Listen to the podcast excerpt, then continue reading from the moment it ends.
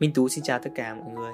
Mỗi lần được chia sẻ hay kể một cái câu chuyện nào đấy mà có thể giúp ích được cho chúng ta, Thì dù điều đó có nhỏ thôi, nhưng đối với mình, Đó là một cái niềm vui rất là lớn.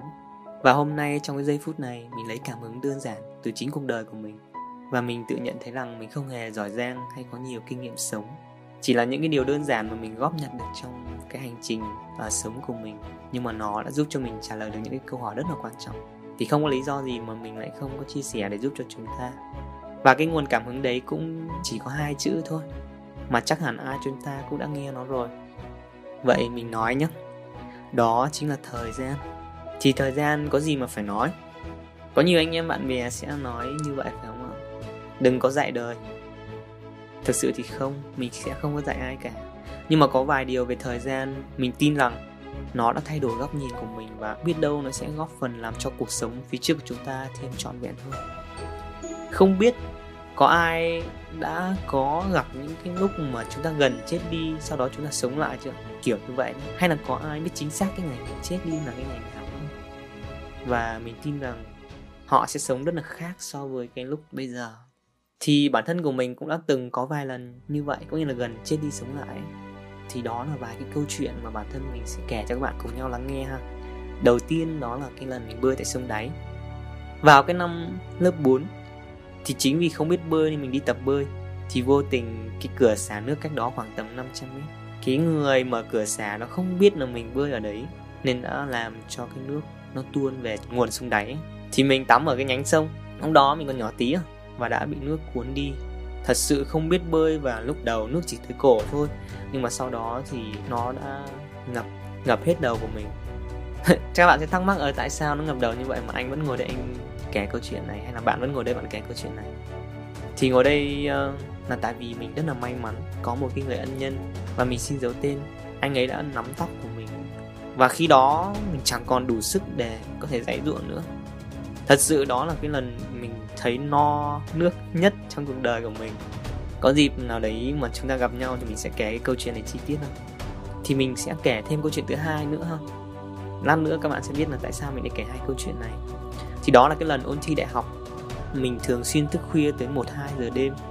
Lúc đó, thực sự mà nói mình là người rất là cực đoan trong cái việc học và không quan tâm đến cái thứ khác.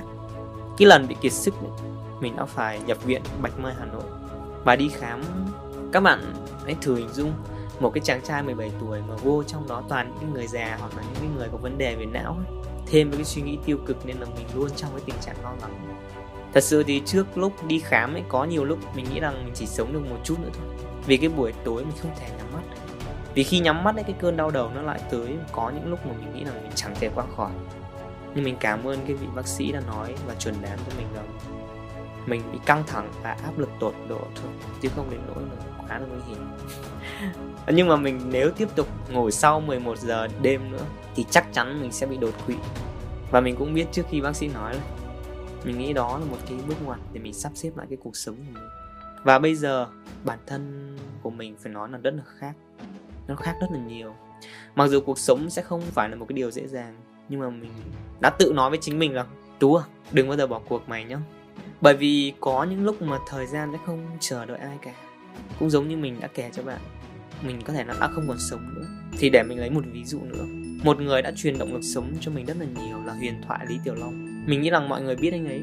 Anh ấy có rất nhiều điều muốn làm nhưng có lẽ anh ấy đã không thể thực hiện được nữa và qua đời ở độ tuổi 32 và mình biết rằng thời gian ấy, nó chẳng chờ ai cả. Dù bạn có buồn có vui có hạnh phúc có biết ơn hay là có kiên trì hay không có tiêu cực hay là tích cực thì thời gian nó vẫn đi qua thôi. Vì vậy thay vì chọn những điều làm chúng ta đi xuống thì hãy cùng mình chọn những điều mà giúp chúng ta đi lên. Mình mong rằng chúng ta sẽ cùng mình sắp xếp lại thời gian cho nó đừng có lãng phí để cùng nhau sống một cuộc sống trọn vẹn được không nào? Dù nghịch cảnh có như thế nào đi chăng nữa thì chúng ta vẫn phải chiến thắng và chúng ta vẫn phải sống được với chính cái đam mê và ước mơ của mình. Cái tuổi trẻ rất là quan trọng ở cái chỗ đấy. Vậy nhá.